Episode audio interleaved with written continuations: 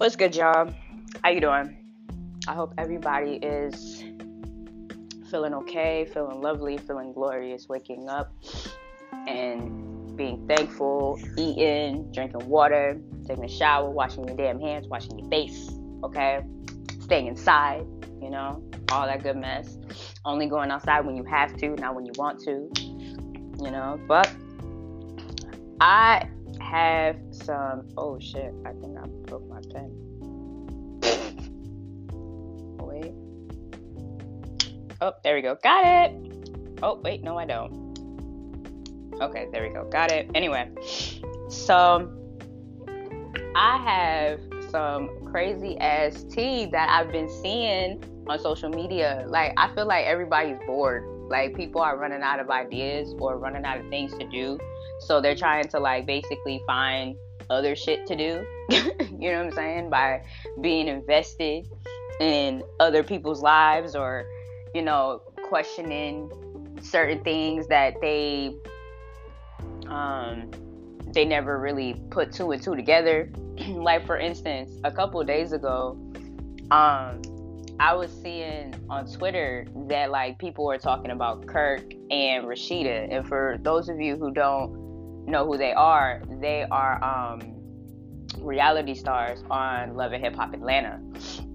And I saw a tweet that was saying something about something around the lines of that Kirk was Kirk adopted Rashida when she was like 15, 16, you know, they've been together for 20 years and all this type stuff. And, you know, her mom was a drug addict and everything like that. So Kirk had to, like, you know, clarify that he did not, you know, adopt Rasheeda. and he's not going to tell nobody age or anything like that but like y'all really need to cut the shit y'all need to be focused on them checks that y'all supposed to be getting in your bank account rather than being so fucking involved and focused on what he's doing about his and I couldn't agree more. I think people are just really, really bored and they're running out of fucking ideas and they're running out of shit to do. So why not go after Kirk and Rasheeda? But like one thing I disagree about that whole situation is that like they were trying to compare him to R. Kelly. Now, I'm sure Kirk got money, but he he doesn't have R. Kelly's money. So, you know, a lot so R. Kelly had a lot of people behind him that knew about his little shit that he was doing. And not one person, you know, spoke up about it and everything. So it's like until we saw like the surviving R. Kelly documentaries, that's when everybody was just like, "Oh my God, he's such a horrible person," and blah blah blah, so on and so forth. But niggas in jail now. I don't think he's getting out anytime soon. So, um, after that whole debacle, we got Raven and Kiely and the rivalry of that and stuff. I guess Kiely was going on her live, you know, talking about how like, you know, she doesn't talk to Adrienne by Bailon and everything, and she doesn't consider her as a true friend, and she considers her as a fake ass friend, and all this type of jibber jabber that a lot of people really didn't know about the history of the Cheetah Girls and the history of 3LW. And um, Raven and Kiely, they went, uh, Kiely went on Raven's Live. I don't know if y'all saw, it, but Kiely went on Raven's Live and she was basically apologizing to her and basically telling her that she's, you know, she's apologetic and all this type of stuff, whatever, whatever. And after when Kiely got off, you know, Raven is going going around with her laugh because I laugh is hysterical. I can't shout out to you, Ray, but that laugh sis is hilarious because she's just like, mm, I can tell you right now that I haven't spoken to this girl since the first Cheetah Girls. And I'm just me, I'm just like mad confused. I was like, really? The first Cheetah Girls? Y'all never had a conversation? Y'all even had a second one. Y'all didn't even speak then? but you know, I was always a big fan of the Cheetah Girls. When they turned it into three and Raven wasn't in it, I was kind of mad. So, to be honest with you, I never saw Cheetah Girls 3. I kept it as Cheetah Girls 1 and 2. Didn't see the third one. And the only reason why I didn't see it was because of the fact that Raven wasn't in it. Okay, that is it. shit. Oh my gosh. But that shit is hilarious on some real. But it's like you you could you could tell on some real shit. You know what I mean? Like with that with that whole Fuvago with like their whole little drama that transpired.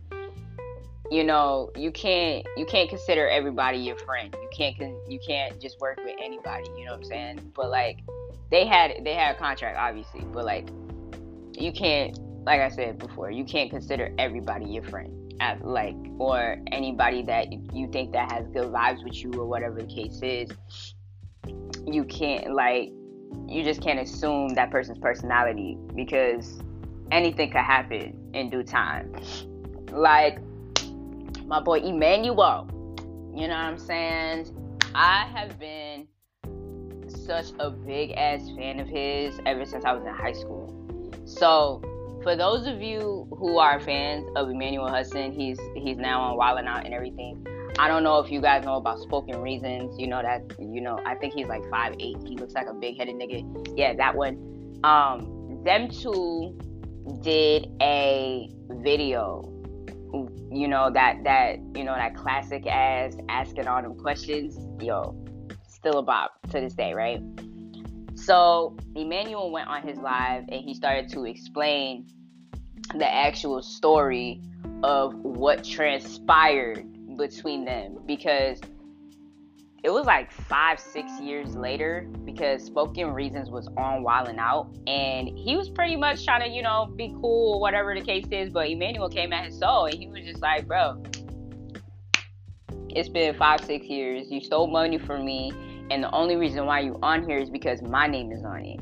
But and like he said something about him apologizing. And Emmanuel basically explained that day that that was literally the time that he actually saw him in like six years. And, you know, Emmanuel had his own platform. You know what I'm saying? Like he was doing She Ratchet. Like he's very known for a lot of a lot of good things. Even his even with his brother too. So, um, like long story short for them, I don't know if y'all if y'all saw the live, but the live was real deep, and I was just mad amazed because you know, to for me, like when I was calculating it, I was like, damn, that is the that is the only time I actually saw them niggas together. Like was when asking all them questions came out, and you never seen them together at all. Like you never seen like if you really paid attention, if you like if you really are uh, if you're a fan of Spoken Reasons or if you're a real fan of like Emmanuel Hudson, you would see, you would notice that they did not follow each other for for an ill minute. And you know, for us, being the outsiders looking in, we we make it seems like they're friends, but in reality, they're really fucking not. They were just working with each other, and Spoken wanted clout because of Emmanuel's platform. That's why I'm like you got to be real careful with whomever you do anything with. Because if you have a higher platform with somebody regardless if you're making money or regardless if you're coming up or whatever the case is people are going to pay attention to your social media. That's what it is. Like you could look at somebody's Twitter, you can see the amount of followers they got. They're going they're gonna come at you and they're gonna DM you and be like, "Yo, shout out for shout out," because of the fact that you have bigger followers than them and they want followers, so they're gonna hit you up on that shit. Or you can go on Facebook and they can see that you have massive followers from that and so on and so forth and they're trying they're to try to inbox you and try to be your friend because of your follow because of like your base you know what i'm saying and not saying that all of us you know have fans but a lot of us do have a platform. A lot of us on our social media don't really care for our followers. You know what I'm saying? But at the same time, like some of us are making money off of our followers and off of our social media.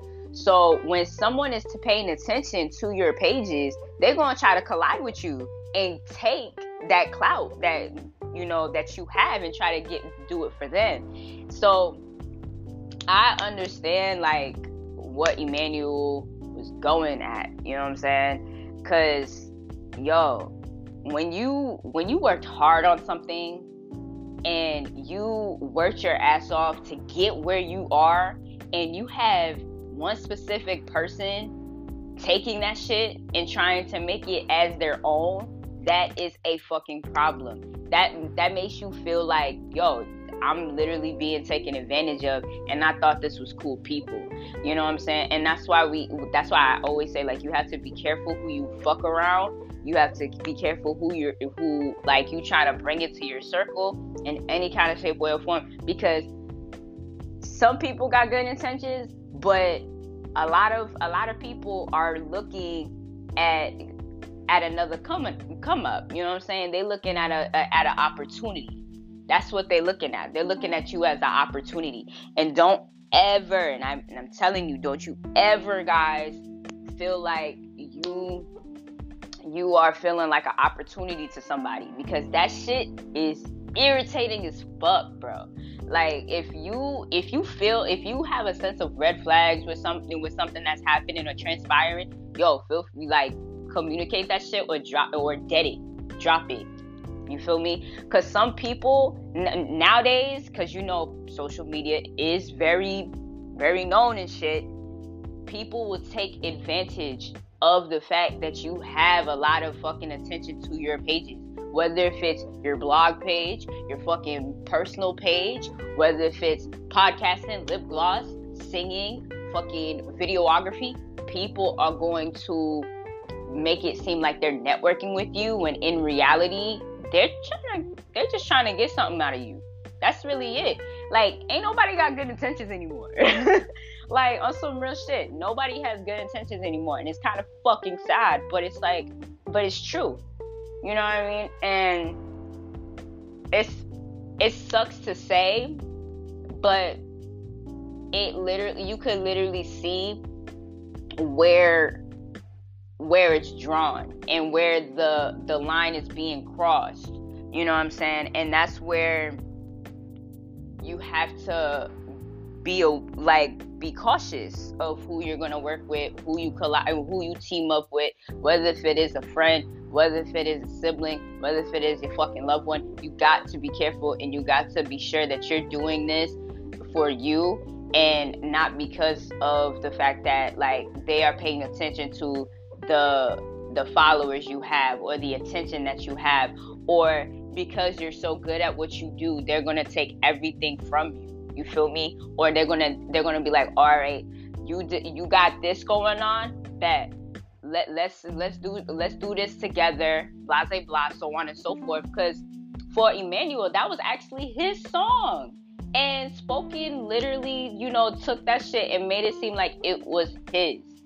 And like, bro, shout out to Emmanuel for continuing to stay humble because he could have been real spiteful. You know what I'm saying? He could have been real bitter about it, but my dude really stayed stayed true to himself and didn't allow that little thing to jeopardize his character. And when you go through something like that and you like you see how that person is, all you got to do is say, "Yo, best wishes." Best wishes to you, and that is it because I'm never gonna work with your ass again. You showed me why I shouldn't work for your work with you. You know what I mean? And the whole thing was just mad shady. Like I don't know if y'all saw his live, but when I when I watched it, I felt real like bad. I was just like, yo, the, the shit doesn't add up, bro. Two plus two is equaling seven. Like this is not it. I'm not here for it. You know what I'm saying? So it's so like I said, like you know, even with Spoken and Emmanuel, with the shit that transpired with Raven and Kiely and everything like that, bruh, stay humble at all times. Like for real, for real. Like with the whole Rasheeda and Kirk thing, honestly, I like I said, I feel like people are bored and they're trying to figure out what the fuck to do because they don't know what the hell's going on with their life. So they had to, you know, get themselves involved in somebody else's life or get this and get themselves involved in in trying to be messy. And honestly, on some real shit, people stop stop like taking one thing and making it so fucking big. Cause I'm gonna make this episode. This episode is a two part. So this is the part one of spill the tea. Part two, y'all gonna get y'all gonna get it too. Trust and believe, because I got some more for you guys. Ugh, I had to. Damn, my hands are mad ashy. Like I could really set a fire with my hands the way my hands are set up right now. but you know what? Let me get off this shit, okay? So until next time, y'all. Stay motivated, stay blessed please wash your fucking hands, okay? wash your hands, wash your face, wash your ass. All right? Until next time.